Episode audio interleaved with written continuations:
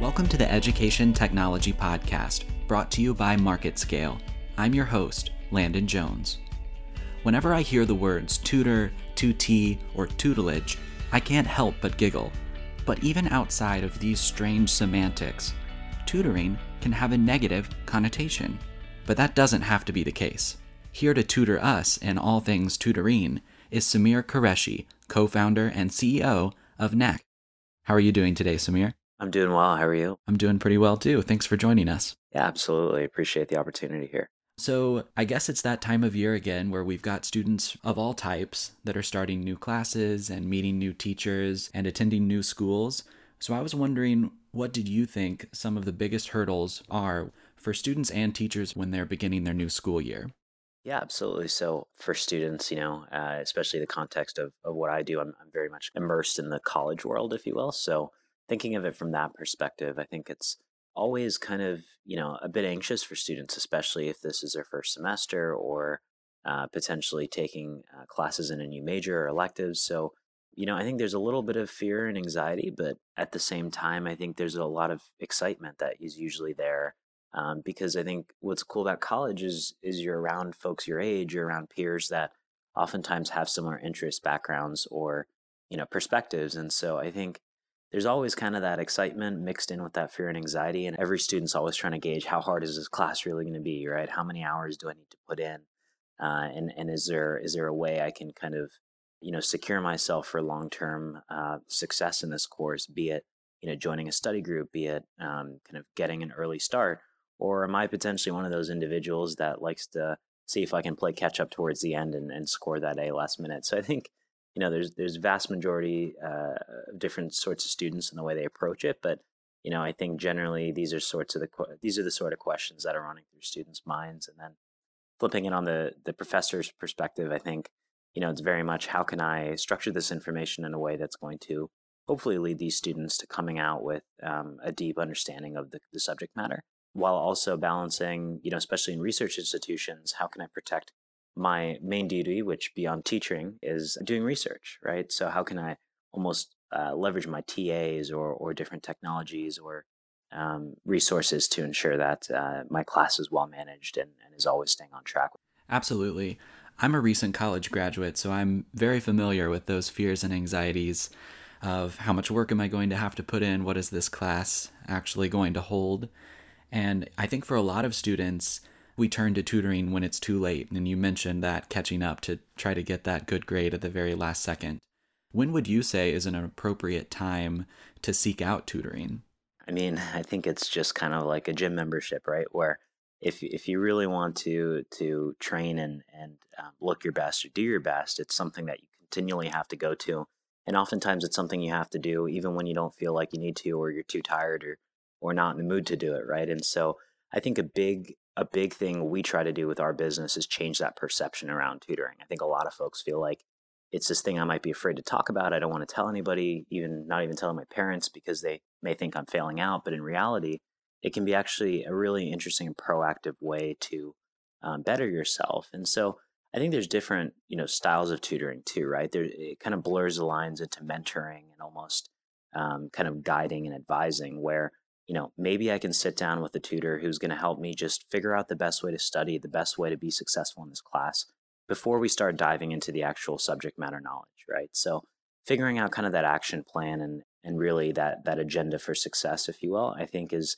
a really great place to start and justify um, early kind of attendance and tutoring.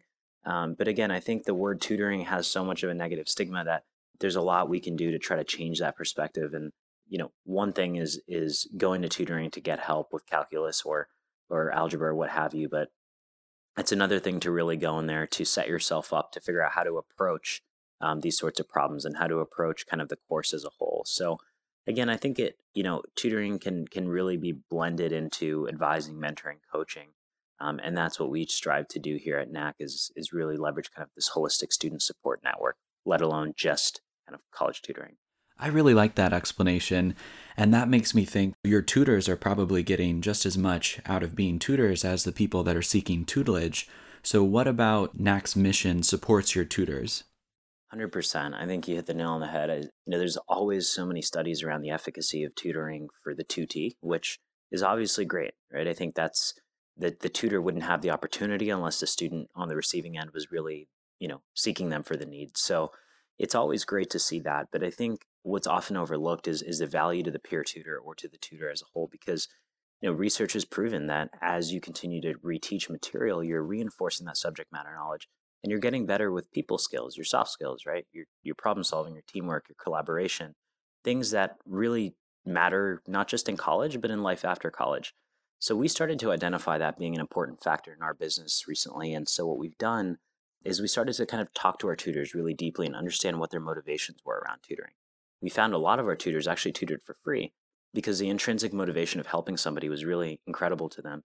And beyond that, they knew that that experience would be value valuable and valued outside of the classroom by grad schools, by employers, um, and even by potentially just their own family members and friends, right? Being able to concisely speak and and, and articulate uh, concepts is, is really, you know, it's valuable. And so what we've done is we've taken a really unique approach. We've introduced um, a handful of customers or, or, employers, I should say, that are interested in these skill sets, uh, the teamwork, the collaboration, and then of course the hard skills that are that are developed through tutoring and they're actually hiring out of our tutor network. So they're saying we really value these skill sets, and so we want to specifically hire um, for some roles outside of um, our typical channels from the Knack network. So we're working with companies like PwC, um, IBM, Boeing, who are who are coming in and saying we're really interested in these skill sets, and that's actually boosted the value proposition pretty strongly for our tutors and continued to drive activity and also you know put downward pressure on the price for tutoring because tutors understand hey, this might be a really great way for me to showcase myself. So while I might make 20, 30 bucks an hour tutoring somewhere else, I might be willing to charge five or 10 or potentially nothing just for the opportunity to differentiate myself and get opportunities postgraduate. So that's kind of the approach we're taking. We're hoping it works and we're starting to see some early signs and, success stories. So we're really excited about it. We actually had a couple tutors um, that had explained how, um, you know, they were essentially put in situations where they were, were uh, having to instill motivation and confidence in students. So again, tutoring is not necessarily the most fun thing to go to, right? And oftentimes you start to hit walls as a student. You know, it can get really frustrating and sometimes disheartening. Um, so we've heard stories where our tutors are faced with students who, in the middle of a problem and, after being stumped for so long, they start to break down in tears and and say, you know, if I don't pass this exam or if I don't get the grade that I need, my parents aren't going to be very happy. I might be at risk of my scholarship. I might you know, have to go on academic probation. And students are really kind of left with the tutor kind of being that last hope, right? So these tutors have the opportunity at that point to instill motivation and confidence in these individuals to say, hey, you know what? I totally get it. I've been in your shoes and, and here's how I tacked it, right? And really help break it down step by step. Um, we've had countless stories like these um, that ultimately end up with that student kind of crossing the finish line. And now, whether they had to retake the course or not, um, they were at least kind of met with that motivation that was really uh, encouraging. And I think sometimes that's really a big piece of what's needed in the academic setting, right? The whole peer community is really important. And so I think from a managerial perspective, if you look at individuals who have the ability to instill confidence, motivation, and keep people encouraged, those are really great skills that translate again into being a great manager um, or being a great leader within a workforce. So I think, again, these are the sorts of skills that HR leaders are starting to pay attention to. And I think there's this emergence of academic leaders understanding that this is a big piece of what's important to the ever-changing workforce. So, you know, that's kind of an anecdotal um, story that we've we've kind of heard time and time again, and we want to start to do our best to ensure that the tutors have the support they need to, you know, then in turn give it back to the students. With your tutoring program, how well does it mesh with existing schools? Has the transition to entering universities been pretty easy for you all?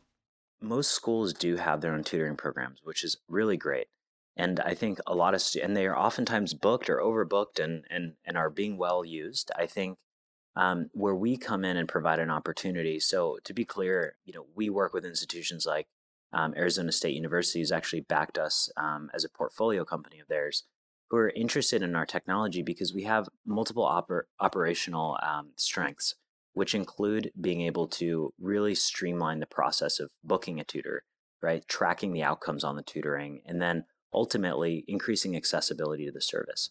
So, what we've done um, is we've actually figured out um, by working with these schools very closely and understanding their needs that beyond kind of the the the booking services and, and such, we actually have an opportunity to come in and cover some of the courses that they can't cover due to budget constraints.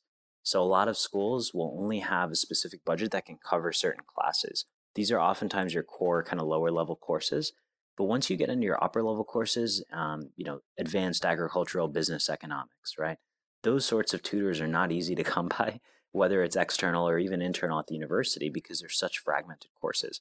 Demand may not be in, you know, too high, but at the same time, universities want to ensure these students aren't left behind and that they're ultimately able to graduate. So we come in as a supplemental service for a lot of these schools.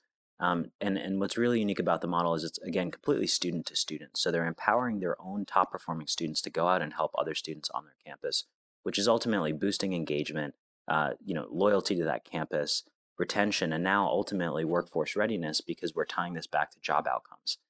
So, you know, I think there's an opportunity, and, and we're starting to get this with, with our early customers to come in, augment the existing services, really, really help their students beyond, again, just the tutees, the tutors getting value out of this, while ultimately driving that data back to the university. So we really see this as a friendly relationship with the university where we can come in, supplement, and even make their operational effectiveness uh, even even more um, effective. So we're excited about it, and you know, as a direct to consumer business formerly, we're excited to have opportunities to work more top down. You said that the progress is tracked and that you're able to look back on some of that data. How does that work with your company? Yeah, so we have a feedback system, a peer feedback system where tutor rates a student, a student rates a tutor. Um, we're actually working on revamping the whole system right now, kind of gathering feedback from universities and, and HR leaders to understand what are the competencies we really need to be tracking. So today, with the rating and review system and qualitative and quantitative feedback, we're able to tell you know, at what um, at what are the proficiencies of the specific tutor? Was it knowledge? Was it communication? Was it punctuality? Was it even friendliness, humor, uh, communication? What are some of those key competencies that we can start to track um, on a more granular basis to again help kind of nudge these students in the right direction and tell a larger story about really what their knack is, right? We're kind of evolving the model now, as I'd mentioned, um, and we're really excited about it because again, this, there's a lot of research that backs these sorts of things. Um, so the more we can ground it on industry uh, standards, industry best practices, is kind of the direction we're hoping to move forward in. And then bouncing off of this same idea, how can education and education technology in general support this tutoring model and peer learning?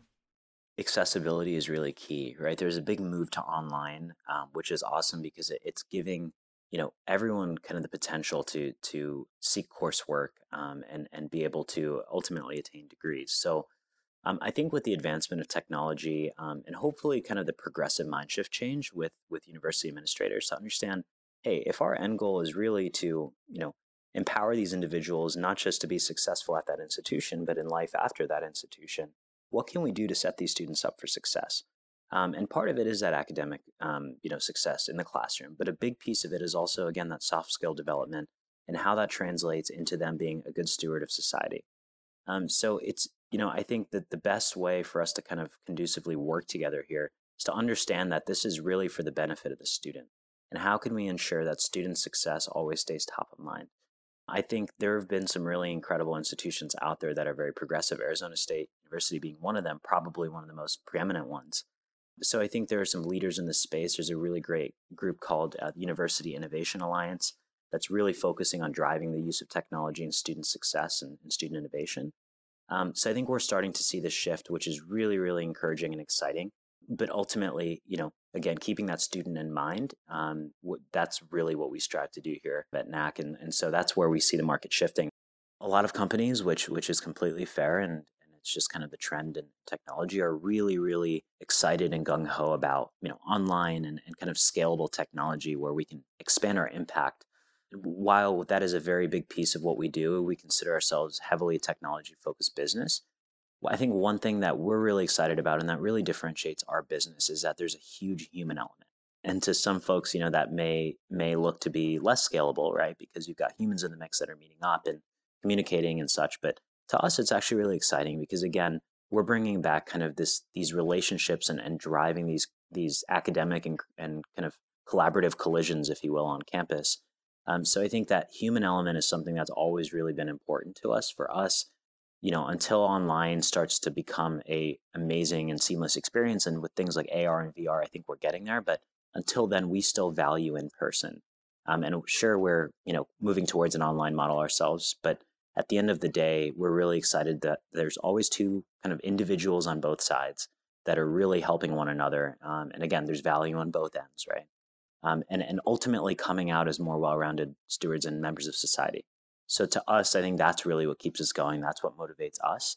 And then everything's really centered on learning, right? And so one of our mottos internally is never stop learning. And to us, that's that's really the key to life and the key to success and happiness and humility is continue to learn and and kind of be humble and knowing that you know you may have something to help someone with, and that person may have something they can help you with. Um, so you know that's really kind of been inherent to our mission here at Knack.